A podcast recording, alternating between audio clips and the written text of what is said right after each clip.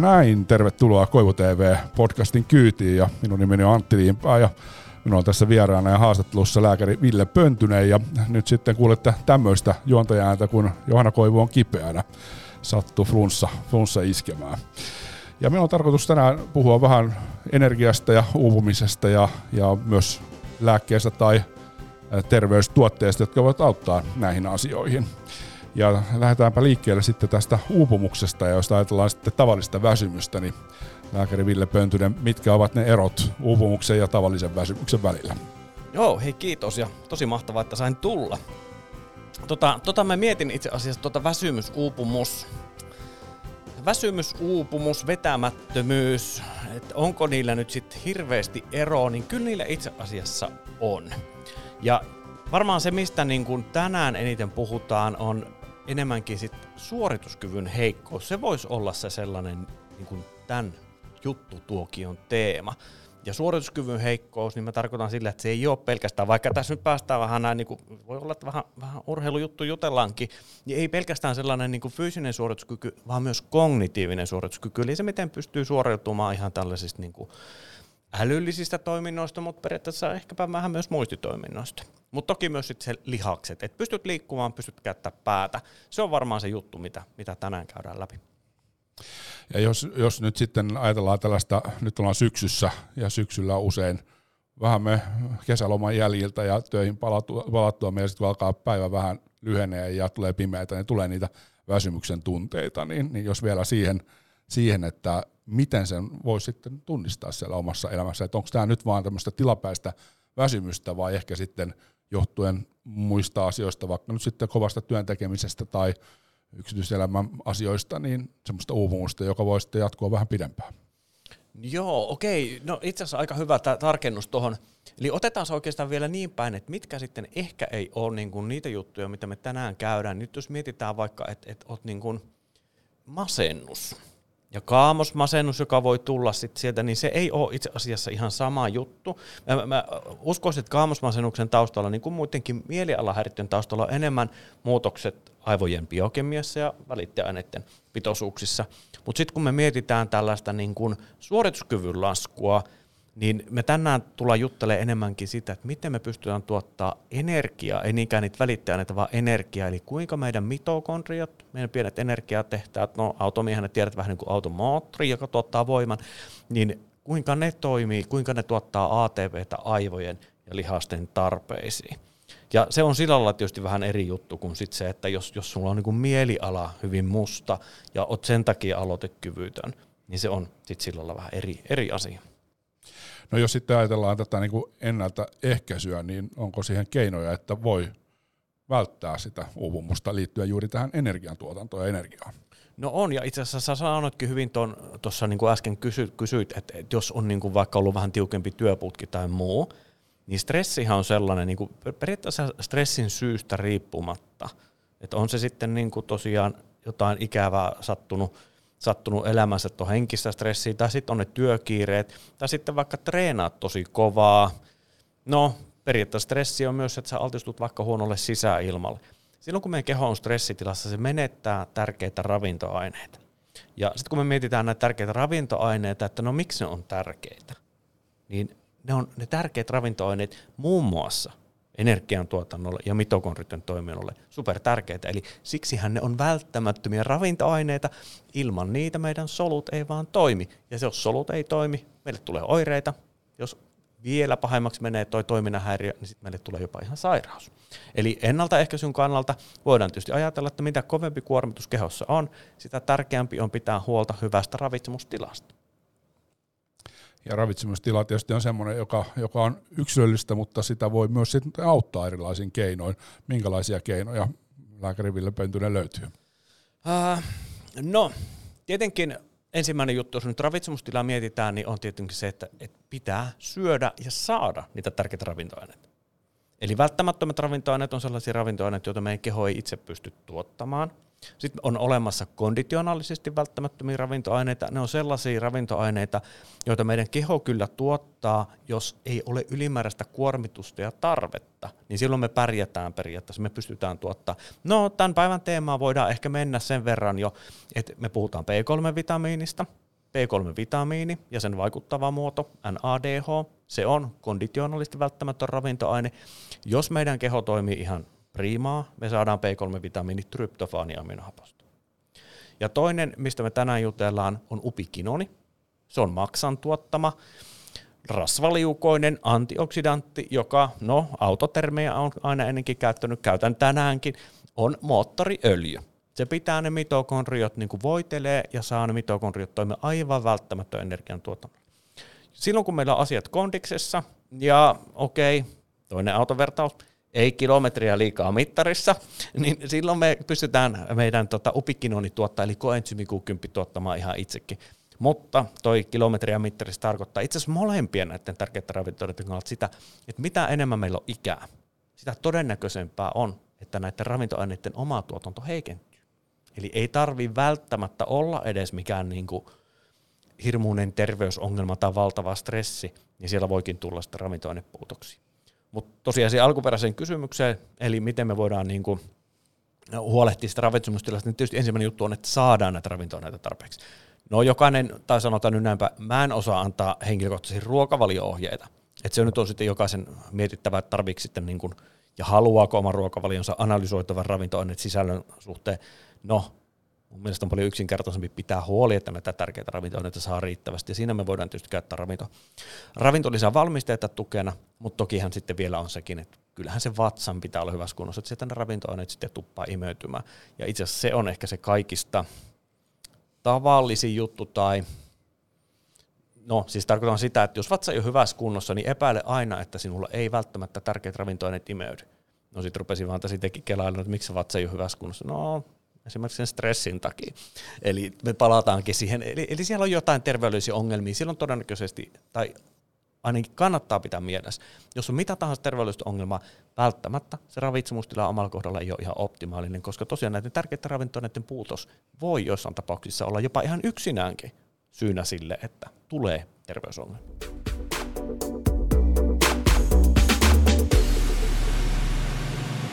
Voivu TV podcast.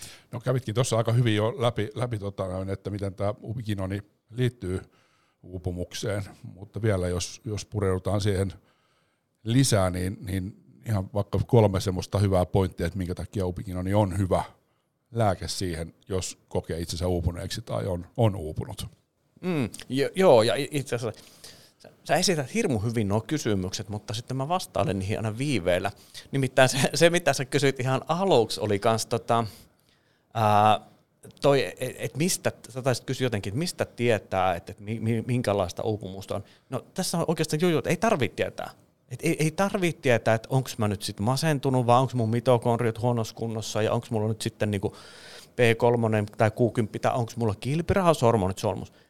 Se, mitä me voidaan näiden ravintolisien kanssa tehdä, Q10 ja Nadin kanssa, niin me voidaan kokeilla periaatteessa milloin tahansa. Se on täysin turvallista.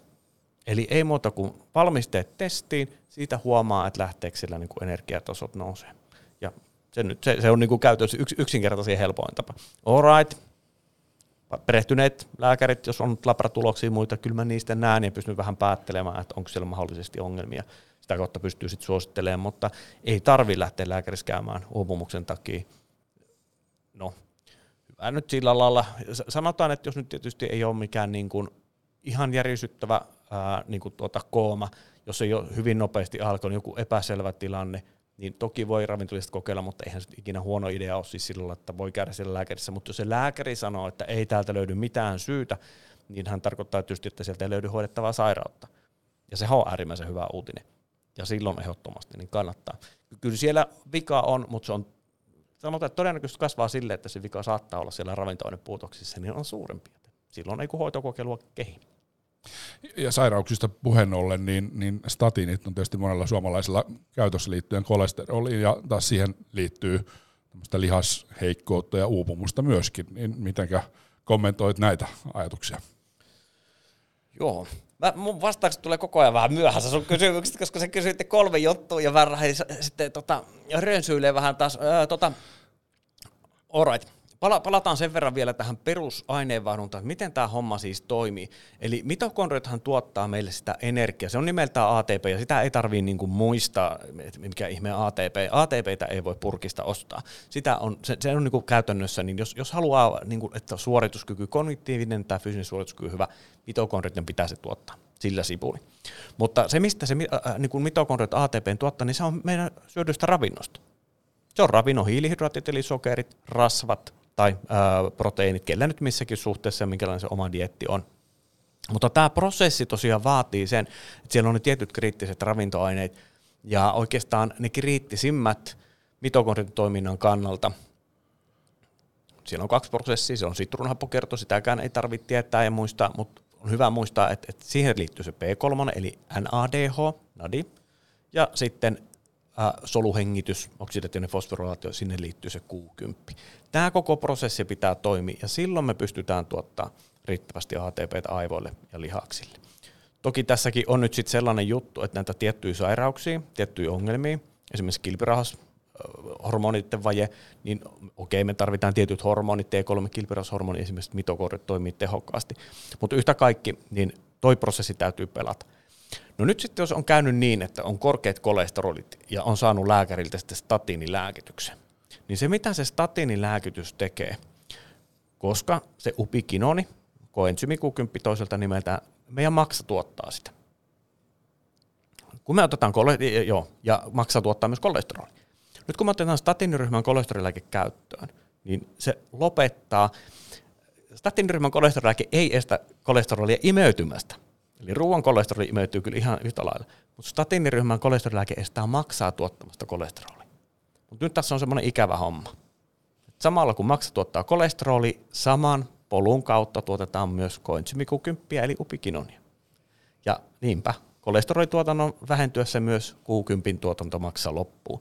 Ja koska se Q10 on super tärkeä, mitokondriolle Q10 on super tärkeä siis suorituskyvylle, niin sitten meillä tuleekin statiinihoidon aikaan Mm, tutkimuksissa vähän, että miten onkaan, mutta käytännön kokemuksessa tosi usein erilaisia ongelmia siellä suorituskyvyssä. Lihakset ehkä selkeämmin kuin kognitiivinen suorituskyky, mutta että rupeaa tulee sitten statinin käyttäjälle, niin lihaskipu ja maitohapotusta, mikä on muuten maitohapotus muutenkin sellainen merkki. Jos tunnistaa, että menee tosi helposti maitohapoille, niin se oikeastaan jo kertoo, että se vika on mitokondriassa. Se ei ole masennuksessa, se on mitokondriassa. Niin, äh, Mutta lihasoireet, maitohapotus, jäykkyys, kuolonkankeus, sehän johtuu siitä, että mitokondrit ei tuota enää kuoleman jälkeen ATP. Lihakset menee jäykäksi. Niin, no, ne on semmoisia vähän eläviä kuolleita, ne potilaat, joilla, joilla sitten tota, mitokondriat ei, ei vörki hyvin. Ja ubikinoni on sitten niin kuin selkeä apu tähän asiaan, että saa sitä energiaa ja alkaa taas toimia. No, ehdot, no sanotaan näin päin, ehdottomasti kannattaa kokeilla. Ja, ja jos mietitään niin kuin, Tuossa ei ole pitkä aika, tuli pohdittua sellaista, että et, et kuinka niin kun, et voiko joskus olla esimerkiksi sen taustalla, että ei tykkää lähteä vaikka kävelylenkille tai liikkumaan. Niin voiko olla se, että onkin niin, että ei, ei ne lihakset ei ole ikinä oikein tutunut kovin hyvälle, mutta ei vaan tunnista, että se ei olekaan sama juttu kuin muilla ihmisillä. Ja sitten kun sä otatkin käyttöön, kokeilet vaikka kuukympi upikinoni, niin kappas vaan.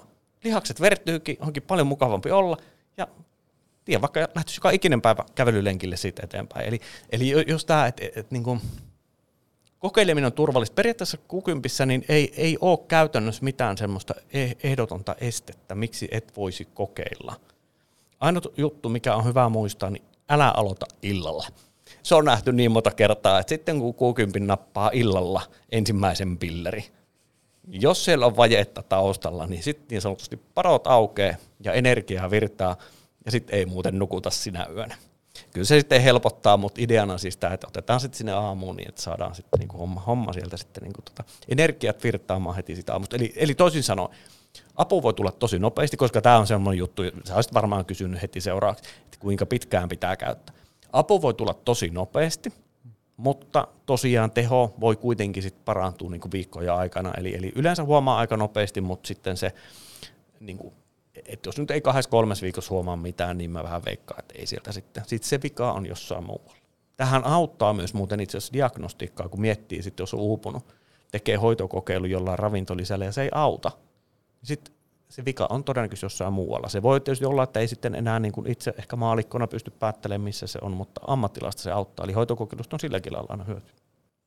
No edellisessä kahdessa jaksossa oli Johanna Koivun vieraana Jarmo Hörkkö, joka puhui ensin Pyknäkanolista ja sen jälkeen sitten Ubikinonista ja Ubikinolista. Mm-hmm. Ja hän sitten vinkkasi sen haastattelun jälkeen, kun oli siinä tuotteena paikalla laitteistoa hoitamassa, että, että kannattaa sitten, jos on esimerkiksi joku tiukka urheilusuoritus tulossa, niin ottaa sitten vaikka Ubikinolia vähän ennen sitä – saa nopeasti sitten sitä lisäenergiaa ja on nyt sitten käyttänyt tätä hyväkseni tuolla tenniskaverin kanssa ja täytyy toivoa, että hän ei kuule tätä haastattelua, että muuten rupeaa ottaa omat annokset, mutta että on niin peli kääntynyt sitten niin, että aikaisemmin mä hävisin aina, nyt mä voitan aina, että kun on se energia ja jaksaa se kaksi tuntia pelaa, niin miltä tämä kuulostaa? No, täytyy sanoa, että toivottavasti nyt ei sählykumppanit myöskään kuulolla, eli olen, olen kyllä vähän samaa juttua käyttänyt omassa sählyvuorossa. Itse asiassa tosiaan toi, toi tota, Uh, yleensähän se on, kun teet kovan fyysisen suorituksen, niin se ei ole se seuraava päivä, kun lihakset on pahimmillaan, vaan se kaksi päivää siitä kovasta fyysisestä suorituksesta. No, tässä on tullut nyt vähän itsekin testailtua, itse asiassa toi NADHkin, se, se on kohtalaisen uusi Suomen markkinoilla, niin, niin tota, sitäkin päässyt tuossa testailemaan. Niin nyt on sellainen hassu juttu käynyt, olen itsekin huomannut, että jotain on tapahtunut, vaikka siis ei ole sinänsä, en käytä statiiniryhmän kolesterolilääkettä, eikä mulla ole mitään sellaista isompaa terveysongelmaa, mutta käytän, no se ikää, joo. No kyllä me tutkimusten mukaan me tiedetään 20 eteenpäin, niin Q10-pitoisuudet alkaa laskea, niin kyllä tässä nyt sen verran, että kilometriä on mittarissa. Et Q10 on sellainen juttu, jota mä tuun käyttää jatkossakin säännöllisesti, mutta kun, kun on ruvennut pitää huolta mitokondrioista niin enemmän, niin ne lihakset ei olekaan tuommoisen rankan sählytreenin jälkeen, joka on siis ihan ylikuormitettu mun peruskuntoon nähden, kun mä kävän pelaa, niin mä ihmettelen edelleenkin aina, aina niin kuin tota, sunnuntaina vuoro, tiistai aamuna mä aina pelkään, kun sit nousen sängyssä, että, että mitenköhän lihakset, miten kankeet ja kipet, no ei ne oo. Ei oo. Niin se on silleesti, niin, että kyllä, kyllä siellä niin kuin olen huomannut tämän samaa, että kyllä kannattaa käyttää, ja otan ennen sählyä, niin otan niin kuin aina tota, pikkasen niin tota, kukymppiä ja myös NADHta, eli aktiivista B3-vitamiinia, niin siihen. Mm-hmm. Siitä, siitä lisää hetken päästä, mutta nyt oikeastaan kiinnostaa, vaikka mä oon tämän kuullut monta kertaa, ja mä luulen, että aika moni kuuntelijakin on kuullut, että mikä ero on ubikinonilla ja ubikinonilla ja ubikinolilla. Eli siellä on se yksi kirja, joka Kyllä. muuttuu. Niin, niin, on, tota... oni ja oli. Mm. Ö, tuota, hmm. Mm-hmm. Ilman kuvallista materiaalia ja lyhyesti selitettynä, okei, mä sanon sen niin kuin se oikeasti on, mutta ei haittaa, jos ei ihan sitten, ihan niin kuin Kyseessä on hapetus ja pelkys, siis täsmälleen sama molekyyli, mutta se on eri hapetusmuodossa. Ja ää, Q10, upikin, no sen takia on kivempi puhua niin periaatteessa Q10, koska se, se on niin kuin molemmat. Se on hapettunut ja pelkistynyt muoto Q10, eli ää, hapettunut muoto upikinoni ja pelkistynyt muoto upikinoli.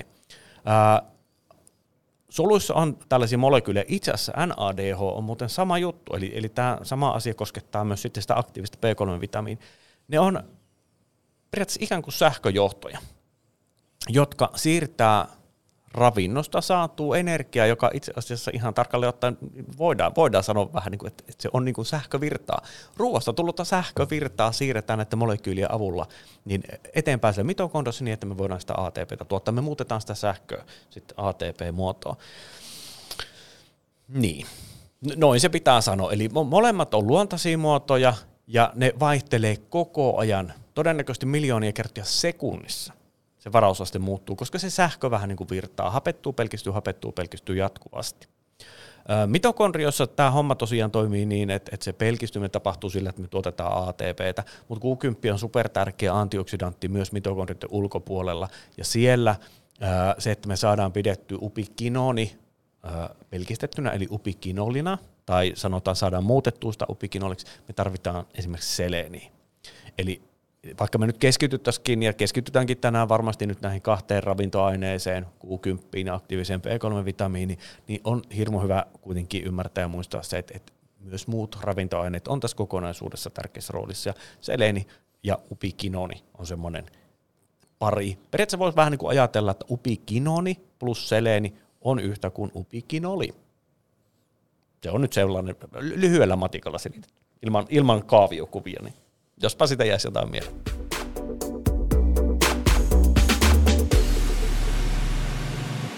Koivu TV podcast. No sitten jos ajatellaan niin käyttö, käyttötilanteita tai tarpeita, niin miten sitten eroaa upikinoni ja upikinoli? Ää, käytännössä useimmilla upikinoni toimii ihan sellaisenaan hyvin – mutta joskus on niin, että, että erikoistilanteissa niin voi olla, jos, jos tuntuu, että upikinoni ei toimi, se on nimittäin on hinnaltaan vähän halvempi, niin voi kokeilla upikinolin, eli sen arvokkaamman pelkistyneen muodon, sen imeytyminen niin voi olla jois, joissain tapauksissa jollain parempi, että et ei välttämättä ei saakaan siellä suoliston puolella ää, upikinonia pelkistettyä upikinoliksi ja sen takia imeytyminen ei välttämättä toimi optimaalisesti, niin silloin voi käyttää sitä upikinonia, tai kinolia eli, eli pelkistynyttä muotoa. Ja sitten sullakin taisi olla kokemuksia siitä, että, että sitten jos nyt tarvitaan se nopea vaikutus, niin sitten me voidaan myös käyttää upikinolia, eli sitä arvokkaampaa, sitä pelkistyneempää, koska se on ikään kuin jo valmiiksi sit siinä, siinä on ladattu se sähköenergia, niin se pystyy toimimaan pikkasen nopeammin niin sitä on käyttänyt niissä tenniksissä, mutta myös kun pitää jotain oikein niin kuin keskittyä ja kirjoittaa tekstiä, niin silloin otan ubikinolia ja huomaan, mm. että sillä on valtava vaikutus jaksamiseen ja keskittymiskykyyn.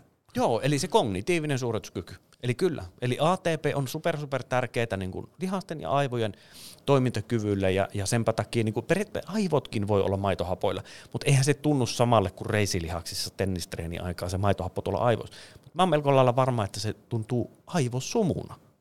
Eli jos on semmoinen tahmeen sumunen tuolla päänkopassa, niin se voi olla, että siellä ei mitokondriot ihan nyt hurraa ja herrää niin kuin pitäisi, niin ei kun vaan testiin sitten. Hmm. Mainitsit tuossa tämän, että ei kannata ehkä lähteä liikkeelle siitä iltakäytöstä, ja, ja tuossa tota, ennen haastattelua keskusteltiin ja kerron, että käyn myös jääkiekkoa pelaamassa näinä lepakkovuorona, niin kuin aikuisjääkiekko tapahtuu, niin uskaltaako kokeilla, kun on joskus miettinyt, että sinnekin voisi sitä energiapiikkiä vähän ottaa, että ottaa sitten siellä vaikka tätä aktiivista muotoa, eli upikinolia sen tunnin ennen ottelua, joka alkaa puoli kymmenen illalla, ja ei, ei toivottavasti häiritsisi hirveästi unia. Tosin täytyy sanoa se, että se jääkiekko häiritsee unia kyllä niin, hyvin paljon. Niin mä veikkaan, se, se on niin kova kuormitus. Tietysti me mietitään tuota fyysistä treenaamista, tuommoista kovaa treeniä, kellä nyt on mikäkin. Pitää muistaa, että, että tota, okei, et nyt jos, jos kuulija, sä, sä et ole ikinä käynyt iltatreeneissä, noin niin jääkiekkoa pelaamassa, niin silti tämä juttu voi koskettaa sua. Toisille kova treeni on se, että he kipeät toiseen kerroksi. Jos siellä on paljon terveysongelmia, niin se voi olla pienikin fyysinen kuormitus, voi olla niin kuin vastata terveelle sitten tuommoista iltatreeniä. Mutta tottahan se on, että tuommoinen kova fyysinen kuormitus, niin se aiheuttaa sen, että siellä on stressireaktio päällä, ja siellä mitokondriot on ihmeissään, siellä on lihassolut ihmeissään, että mitä tässä nyt oikein tapahtuu, verenkierto käy kierroksilla.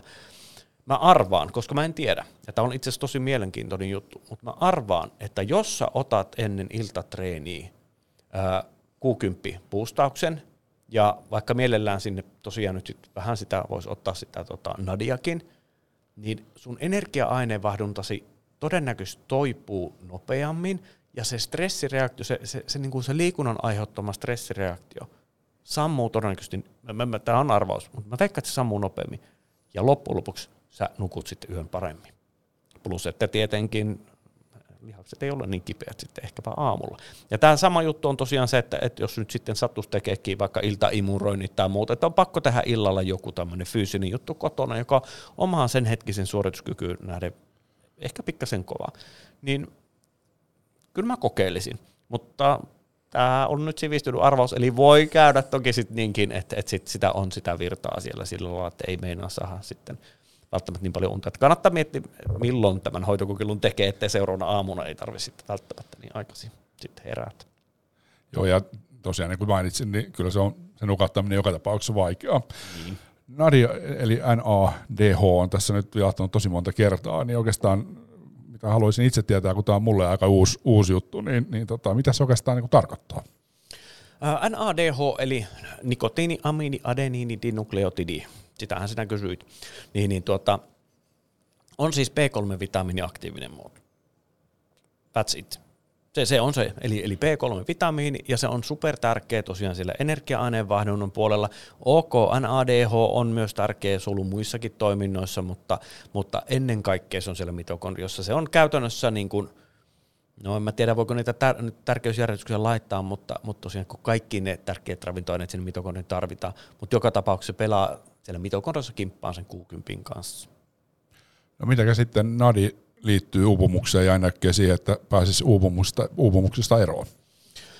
No se mitokondrioiden kautta, mutta sanotaan, että, että siinä niin kuin sanoin aikaisemmin, että se on niin kuin konditionaalisesti välttämätön ravintoaine, eli, eli meidän solut kyllä, meidän keho tuottaa nadia, jos asiat on kehossa kunnossa. Ja jos ei ole niitä kilometriä liikaa mittarissa, koska tosiaan nadinkin tuotantotutkimusten mukaan se heikentyy iän myötä. Että mitä enemmän on ikää, sen todennäköisemmin oma nadituotanto on heikentynyt. Mutta sellainen, äh, niin kun, nyt kun tässä nyt puhutaan näin niin mies miehelle, niin totta kai halutaan puhua myös estrogeenista, eli naisormoonista, eli, eli tota, naisista aina pitää pikkasen jutella kanssa. Niin ää, itse, itse asiassa ton, tota, nadin tuotantoon liittyy sellainen juttu, että se, että kun tryptofaanista, tryptofaani aminohapoista, välttämättä aminohappo, siitä pystytään, si, si, tryptofaanista syntyy muun muassa muuten serotoniini ja melatoniini, eli sillä on niin kuin, tota, mutta mut se on eri polku. Mutta tryptofaanista pitäisi syntyä myös tosiaan ää, niasiinia, nyt käytännössä pikkasen mutkat suoraksi, mutta niasiini eli B3-vitamiini ja niasiinista edelleen nadia. Jos estrogeeniainevanut on solmussa, niin toi B3-vitamiinituotantopolku voi mennä solmuun. Eli se on myös yksi sellainen juttu, että, että jos, jos on, ja estrogeeniaineenvaihdunnan häiriöitä, nehän, nehän voi olla kuumaa aaltoa, ne voi olla kuukautiskerro-ongelmia, nuoremmilla naisilla periaatteessa, miksipä ei vaikka äh, infertiliteetti, lapsettomuutta, ja tosiaan sitten kun lähestytään menopausi-ikää, niin siellähän voi olla sit sillä lailla, että, että siellä estrogeeniaineenvaihdon muuttuessa myös B3-vitamiini ongelmia tulee, ei pystytäkään tuottamaan, jos sitten vaikka tuossa vaihdevuosi-iässä alkaakin tulla sitten uupumusoireita, niin ettei pistetä nyt suoraan niin kuin vaihdevuosien piikki. Se voikin olla, että siellä onkin tämä nadipirulainen, joka onkin tippunut liian matalaksi, eli voi, voi ehdottomasti kannattaa kokeilla. Estrogeeni ei nyt periaatteessa käsittääkseni hirveästi vaikuta sinne kuukymppituotantoon, että sillä se estrogeeniasiat on, on tuossa B3-vitamiinin puolella sitten sellainen, sellainen vähän spessu juttu. No sitten Nadista tietysti kiinnostaa se, että mikä on suositeltava päiväannos. Öö, mä sanoisin, että, että pakkauksen ohjeen mukaan ehdottomasti voi lähteä liikkeelle. Ja tämä ehkä, ehkä yleistäisin nyt sitten sillä lailla, että jos nyt mietitään ravintolisien käyttöä, oma ohje, minkä esimerkiksi omille potilaille niin tosi usein annan, niin okei, aloitetaan pakkauksen ohjeen mukaisilla annoksilla, mutta kyseessä on aika lailla usein kuitenkin ylläpitoannos. Nyt jos meillä on ravintoaineista vajetta, niin halutaanko me ylläpitää sitä vajetta tavallaan? Eli jos on vaje, niin me halutaan se korjata. Eli tee hoitokokeilu niin, että ota pakkauksen ohjeen mukainen minimiannos. Jos sinä et huomaa vaikutusta, nosta annosta pakkauksen mukaisen maksimiannokseen – jos et vieläkään huomaa vaikutusta, ei tapahdu mitään, ei hyvää, ei huono. Edelleenkin mulla on epäily, että annos voi olla liian pieni. Lyhytaikaisesti voit nostaa ihan huoletta ravinto. Äh, ainakin nyt jos puhutaan nadista ja puhutaan tuosta kuukympistä, voit nostaa sitä annosta vielä isommaksi. Ideana on, että huomaisit jonkun vaikutuksen. Silloin sä tiedät, että ainakin annos on riittävän suuri. Ää, nyt tuot on tullut niin tuota Farmanudilta ihan uusi NAD-valmiste, jossa on mukana myös sitä niasiinia, eli sitä B3-vitamiinia, sitä niin kuin, no, no B3-vitamiini, joka pitää sitten muuttaa nadiksi. Varmaan on laittanut sitä mukavan, mukavan annoksen sitä niasiinia sinne mukaan, niin varsinkin tässä ää, Bionad-valmisteessa, niin ei missään nimessä kannata suoraan mennä ottaa maksimiannosta. B3-vitamiini nimittäin liittyy, jos sitä otetaan liian paljon liian nopeasti, flash-reaktion riski. flash tulee niin kuin lehahdus tai miten se nyt suomentaisi, mutta joka tapauksessa niin saattaa käydä niin, että kasvot ja kaulalle saattaa nousta semmoinen puna, punottava ihottuma ja kuumotus ja voi pikkasen sykkeetkin siellä nousta. Tämä on sinänsä niin kuin vaaraton reaktio, mutta se kertoo siitä, että annos on niin kuin nostettu liian nopeasti. Pikkasen pienempi annos. Okei, me tiedetään tutkimuksissa, flash-reaktio, jos niasiini miettii, niin se on noin 500 milligrammaa päivässä, kun niitä voi tulla, jos varomattomasti aloitellaan. Se yleensä helpottaa muutamassa päivässä, kun valmisteen käyttöä jatkaa.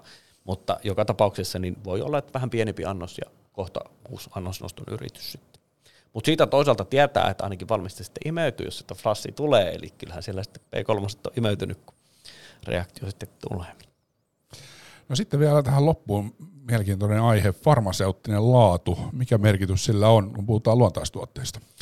No farmaseuttinen laatu tarkoittaa sitä, että tehdään samalla pieteetillä kuin lääkkeet tehtäisiin. Eli joka ikinen pilleri pitää sisällään just sen, mitä paketin kyljessä lukee. Ja taas jos, jos mietitään niin kuin asioiden selvittely, siis niin kuin teen, teen itsekin omien potilaitteni kanssa paljon sitä, tiettyjä asioita, joo, me katsotaan labria. Mutta tosi monta asiaa on sellaista, muun muassa mitokondrioiden toiminnan tukeminen, minkä mä tutkin hoitokokeiluilla. Eli me kokeillaan tietyt kriittiset ravintoaineet, B3 eli NADI, Q10. Ja silloin kun me hoitokokeilu tehdään, niin sehän menee reisille, jos sinä otat valmisteen, jonka laatu on mitä sattuu. Ja sen takia aina ensimmäinen kerta, kun kokeillaan jotain uutta valmistetta, mä suosittelen, että panostaa siihen laatuun, vaikka okei, se näkyy sitten ehkä tuotteen hinnassa, mutta silloin sä saat, kun otat farmaseuttista laatu olevan tuotteen, sä saat varmasti sitä, mistä niin kuin maksat, ja silloin ei tarvii jossitella sen hoitokokeilun kannalta, eli okei, okay, sainko mä nyt vaikuttavaa ainetta, ja toinen tietysti, että imeytyykö se valmiste, eli se laadukkaampi valmiste, niin kuin Farmanuurin tuotteet kaikki on, on niin kuin farmaseuttista laatua, niin niillä on kiva tehdä hoitokokeilut, koska tietää. Ja itse asiassa niihin luottaa myös tutkijat. Tosi paljon on farmanuurin tuotteita käytetty just tieteellisessä tutkimuksessa sen korkean laadun takia. Niin se on sillä lailla niin kuin varma valinta. Hyvä. Paljon tuli asiaa Nadista ja, ja Ubikinonista ja Ubikinolista. Kiitoksia lääkäri Ville Pöntynen, että tulit Koivu TV-podcastin vieraaksi ja oikein mukavaa syksyn jatkoa. Kiitos, kiitos.